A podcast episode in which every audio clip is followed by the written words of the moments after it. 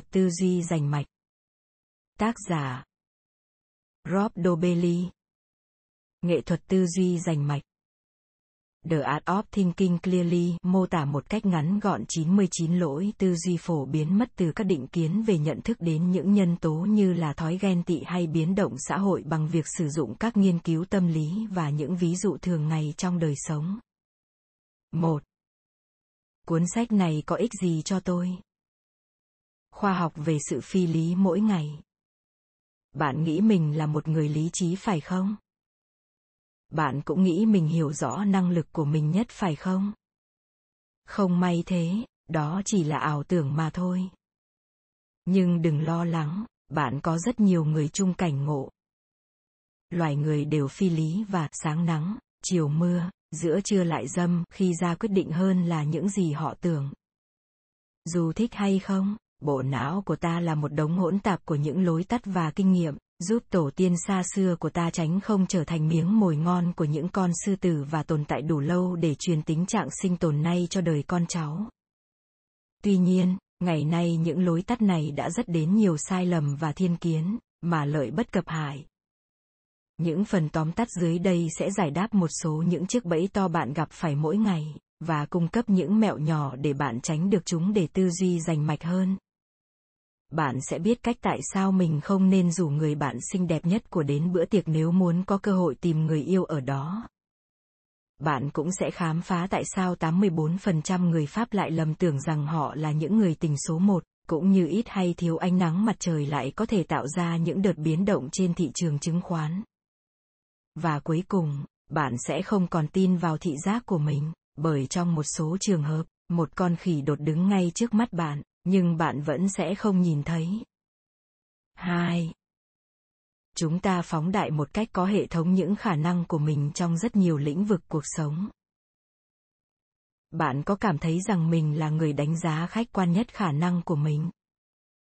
Rằng, mặc dù có một số kẻ vẫn hay thích múa rìu qua mắt thợ, bạn thì không.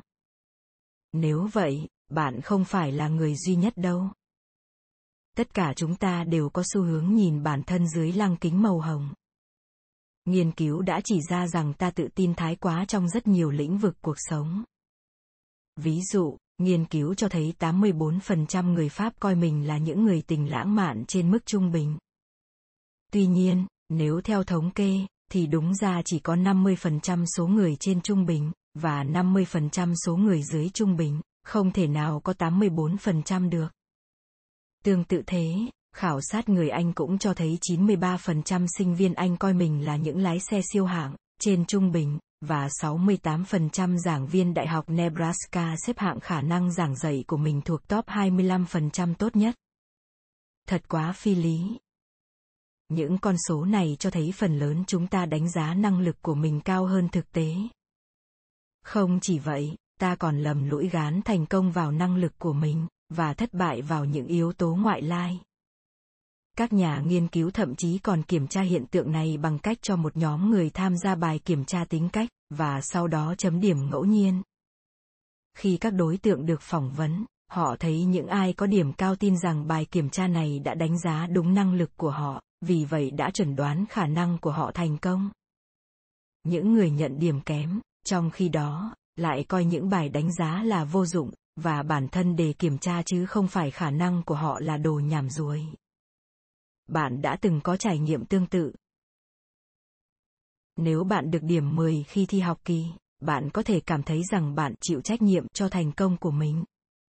Nếu bạn trượt, bạn lại đổi lỗi cho đề khi khó, nhảm hay bất kỳ nhân tố nào có thể quy chụp. Biết được thiên kiến này, từ nay về sau, bạn nên nhận thức được xu hướng phóng đại năng lực và nhận thành tích về bản thân một cách hữu hiệu để tránh khỏi lỗi nhận thức này là mời một người bạn chân thành một chầu cà phê và nghe ý kiến thật của họ về những điểm yếu cũng như điểm mạnh của bạn 3. Ta có thể kiểm soát và dự đoán được ít thứ hơn mình tưởng. Bạn đã bao giờ nghĩ tại sao những người đánh bạc tung xúc sắc mạnh hơn nếu họ muốn số lớn, và nhẹ hơn nếu cần số nhỏ? Những tay cờ bạc này đang bị dính ảo ảnh kiểm soát nghĩa là họ tin rằng mình có thể ảnh hưởng đến những thứ mà trên thực tế ta không thể nào tác động ảo tưởng kiểm soát mang lại cho ta hy vọng. Nếu ta tin rằng mình có thể thay đổi chút nào hoàn cảnh, thì ta có thể sống tốt hơn. Hiện tượng này được chứng minh trong một nghiên cứu trong đó các đối tượng được đặt trong các buồng để kiểm tra khả năng chịu đựng của thính giác. Thật đáng ngạc nhiên, họ có thể chống chọi nhiều tạp âm hơn nếu buồng được trang bị nút cấp cứu màu đỏ. Tuy nhiên, chiếc nút này chẳng có tác dụng gì. Những người tham gia có ảo tưởng rằng họ đang kiểm soát hoàn cảnh, vì vậy có thể chịu đựng nhiều đau đớn hơn. Vì vậy, chiếc nút đỏ được cài đặt trong rất nhiều lĩnh vực khác nhau để tạo ra ảo tưởng kiểm soát hữu ích. Ví dụ, những cái nút bạn nhấn tại ngã tư đường. Hầu hết tất cả những gì chúng làm là mang cho bạn cảm giác mình đang điều khiển giao thông khiến ta chờ đợi đèn chuyển màu dễ dàng hơn. Điều này cũng đúng với rất nhiều nút đóng cửa và mở cửa trong các thang máy, mà trong rất nhiều trường hợp còn chẳng được kết nối với bảng điện. Ngoài ra, ta còn hay tự tin quá về tài dự đoán của mình. Ví dụ, nghiên cứu 10 năm đánh giá 28,36 một dự đoán từ 284 chuyên gia tự phong trong rất nhiều lĩnh vực khác nhau, ví dụ như kinh tế học. Những dự đoán của chuyên gia chỉ tốt hơn một chút so với những dự đoán ngẫu nhiên bằng máy. Vậy nên, tốt nhất bạn hãy cảnh giác hơn với lời tiên đoán và tập trung năng lượng của mình vào những thứ bạn có thể thực sự ảnh hưởng. 4. Ta thường nghe lời đám đông và ta sẽ tuân phục số đông để không bị bỏ rơi. Khi hết phim trên dạp, đột nhiên ai đó sẽ đứng dậy vỗ tay và đột nhiên mọi người cũng làm theo, kể cả bạn. Nhưng tại sao? Đây được gọi là hiện tượng bằng chứng xã hội. Nó khiến ta cảm thấy cách hành xử của mình là đúng đắn khi nó đồng nhất với mọi người. Trên thực tế, bằng chứng xã hội bắt nguồn từ trong gen của tổ tiên ta, những người sao chép hành vi của người khác để đảm bảo sự sống sót của mình.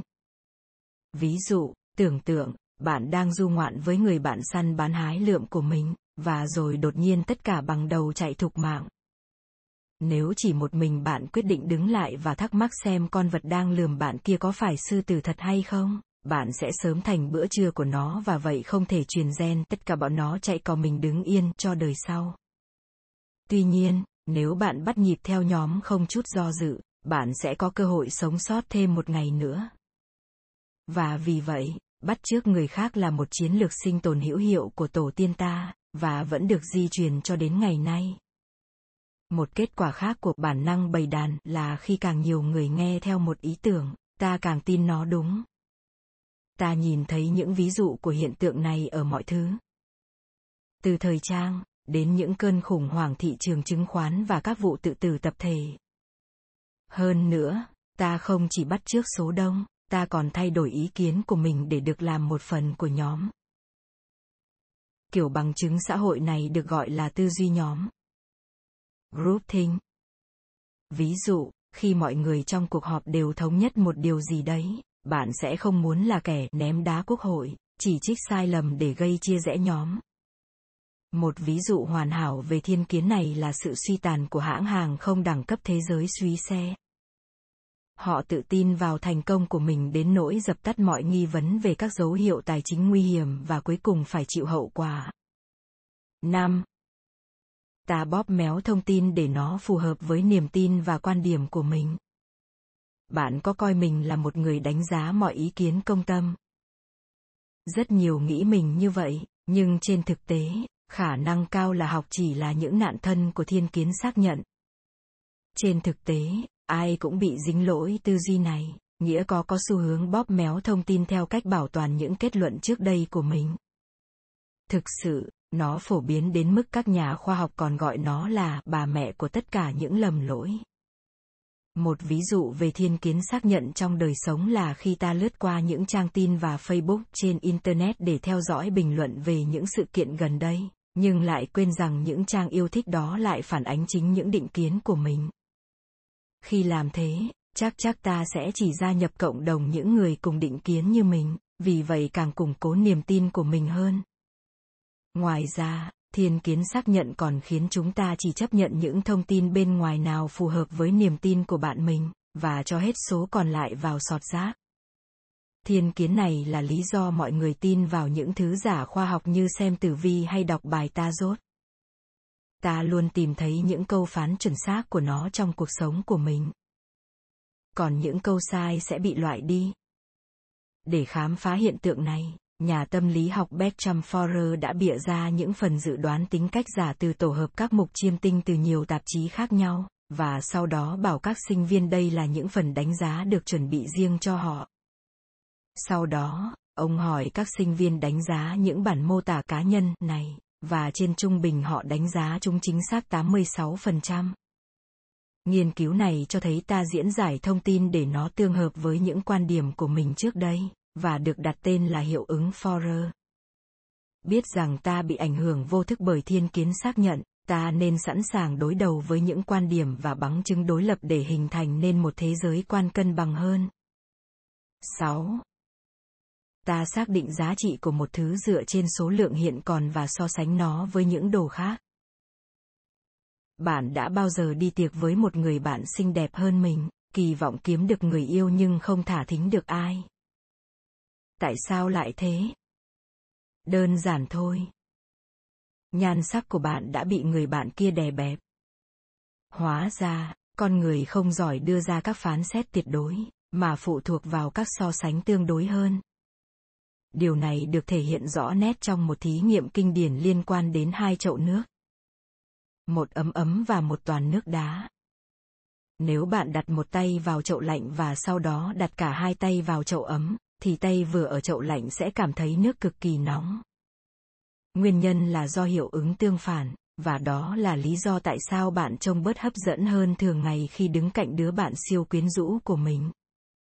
Hiệu ứng tương phản này cũng là lý do giảm giá lại lừa tình được vô số khách hàng. Ví dụ, ta coi một sản phẩm được giảm giá từ 100.000 xuống 70.000 là kèo tối hơn một cái luôn có giá 70.000, mặc dù giá trị thực sự đều như nhau. Một ví dụ khác mà ta định giá nhầm là khi nó sắp hết hàng.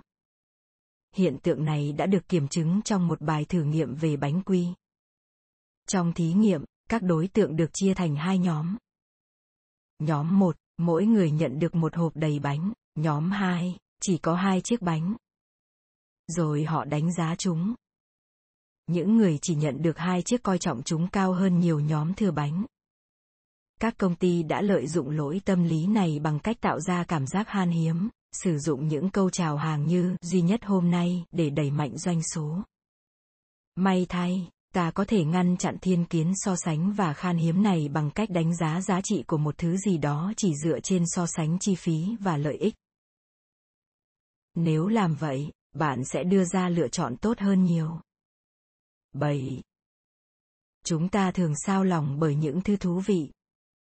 Bạn có thấy khó nhớ danh sách 5 đồ cần mua khi đi chợ vừa mới liệt kê chỉ cách đấy 5 phút, tuy nhiên, lại có thể nhớ như in kịch bản bộ phim mà bạn xem tuần trước.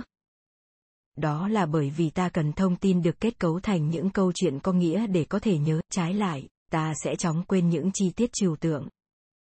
Ta sẽ thấy hiện tượng này phổ biến trong các phương tiện truyền thông đại chúng, khi người ta chỉ các số liệu liên quan làm nền để kể chuyện. Ví dụ, nếu một người lái xe qua một chiếc cầu đột nhiên bị sập, ta sẽ thường cảm thấy lo sợ khi nghe tin về người lái xe xấu số hơn là những chi tiết kỹ thuật nhàm chán về chiếc cầu những câu chuyện về đời tư của một người dễ lọt tai hơn là những thông tin trừu tượng về cách ngăn chặn thảm họa này không xảy ra, và các đài cũng thường đưa tin kiểu đó. Ngoài ra, ta thích những câu chuyện mới lạ, hấp dẫn. Trên thực tế, ta thích những lời giải thích ảo diệu, khó tin hơn là thứ gì nhàm nhàm, biết rồi nôi mãi. Ví dụ, nghĩ về tiêu đề của một bài báo sau một chàng trai trẻ bị đâm và thương rất nặng theo phán đoán của bạn, kẻ tấn công có thể là người một dân Mỹ trung lưu hay một người Nga nhập cư, buôn lậu giao chiến. Hầu hết mọi người sẽ cá vào trường hợp 2, nhưng nó đi trái lại với sự thật rằng số người Mỹ trung lưu lớn hợp gấp một triệu lần những kẻ buôn lậu giao người Nga, và vì vậy nếu lý trí, xác suất đó là người Mỹ phải cao hơn nhiều. Tuy nhiên, ta rất dễ bị bởi những dòng mô tả hấp dẫn đánh lừa hơn lỗi tư duy này có thể rất nguy hiểm trong ngành y tế vì lẽ đó Các bác sĩ được hướng dẫn đừng đi tìm những căn bệnh kỳ quái trước, mà hãy xem xem các bệnh phổ biến trước. Slogan của họ là Khi bạn nghe thấy tiếng gõ móng, đừng kỳ vọng đó là con ngựa vằn cho dù, nếu là ngựa vằn thì hẳn phải thú vị lắm đây. 8. Chúng ta quyết định dựa trên cảm xúc nhiều hơn chúng ta tưởng.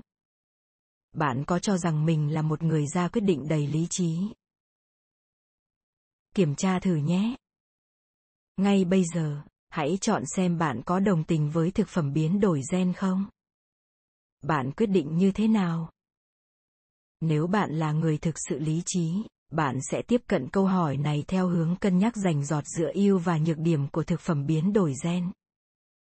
Trước hết, đánh giá từng điểm cộng theo mức độ quan trọng, sau đó nhân chúng với khả năng xảy ra trên thực tế. Tiến hành các bước tương tự đối với điểm trừ. Tada, tổng điểm của mặt tốt trừ đi tổng điểm của mặt xấu chính là câu trả lời bạn nên đưa ra. Nếu như giá trị đó lớn hơn không thì có nhiều điểm cộng hơn, vậy tức là bạn ủng hộ với thực phẩm biến đổi gen. Tuy nhiên, nếu như bạn cũng giống như phần lớn mọi người thì bạn thường sẽ chẳng đủ thời gian hay hơi sức đâu để làm những thứ đánh giá kỳ công đó. Hay nói cách khác, chúng ta chẳng phải dạng đỉnh cao lý trí khi đưa ra quyết định. Trái lại, những quyết định của chúng ta thường hiếm khi được suy nghĩ thấu đáo, mà thay vào đó ta dựa vào những lối tắt trong tâm trí do cảm xúc dẫn đường. Ví dụ, khi chúng ta nghe cụm từ biến đổi gen, các phản ứng cảm xúc tích cực hoặc tiêu cực sẽ được kích thích, ảnh hưởng đến cách chúng ta đánh giá rủi ro và lợi ích của khái niệm này. Bởi vậy nếu như ban đầu bạn nhận định đây là một ý tưởng kinh hoàng, thì bạn rất có thể sẽ thổi phồng các rủi ro. Ví dụ như ảnh hưởng xấu lên môi trường, trong khi đó giảm nhẹ những lợi ích nó có thể đem lại. Ví dụ như kháng sâu bệnh so với mức thực tế. Bằng cách này, các quyết định của chúng ta sẽ bị giới hạn chỉ trong những gì nảy sinh trong đầu chúng ta đầu tiên. Và như thế, chúng ta trở thành những con rối cho cảm xúc của chính mình, không thể ra quyết định lý trí, và điều này thì rất rắc rối trong những lĩnh vực yêu cầu một sự phân tích cao kể cả thị trường chung cũng không thoát khỏi cánh tay ảnh hưởng của cảm xúc. Trên thực tế, một nghiên cứu đã chỉ ra rằng diễn biến thị trường chứng khoán ở 26 sở giao dịch chính chịu tác động bởi lượng ánh sáng mặt trời. Nếu như ngày hôm đó nhiều nắng thì thị trường chứng khoán sẽ khởi sắc. Điều này ám chỉ rằng cảm xúc tích cực, dưới sự kích thích của ánh sáng mặt trời, đã làm thay đổi dòng đô la lên đến hàng tỷ. Lời kết Thông điệp chính trong cuốn sách này là Chúng ta nghĩ rằng chúng ta khá khẩm hơn con người thực sự của chúng ta, và chúng ta tự động tìm kiếm những thông tin giúp ta xác nhận lại niềm tin của ta từ trước. Chúng ta cũng thường thích những con người xinh đẹp, lộng lẫy, thích một tập hợp nhỏ hơn là một tập hợp lớn. Chúng ta chỉ để ý được một số ít thứ đang có trước mặt ta, và không biết làm sao để ra được những phán quyết tuyệt đối các quyết định của chúng ta chịu tác động bởi cảm xúc và bởi cách những người xung quanh chúng ta đang hành xử. Sau đây là một số lời khuyên bạn có thể áp dụng ngay. Hãy xin về mình một đánh giá chân thành. Dù bạn có thích điều này hay không, thì sự thật là lúc nào bạn cũng đánh giá bản thân mình quá cao. Giống như những người khác thôi. Một cách để chống lại xu hướng này là mời một người bạn. Hay lý tưởng hơn là mời một kẻ thù đi uống chút cà phê, rồi xin họ nhận xét thành thực về sở trường và sở đoàn của bạn. Đừng để bị lừa bởi cụm từ thời lượng có hạn. Tất tật các thể loại giao bán đều đang cố gắng lừa lọc bạn rơi vào xu hướng đánh giá mọi thứ quan trọng hơn khi khả năng sở hữu chúng thấp đi.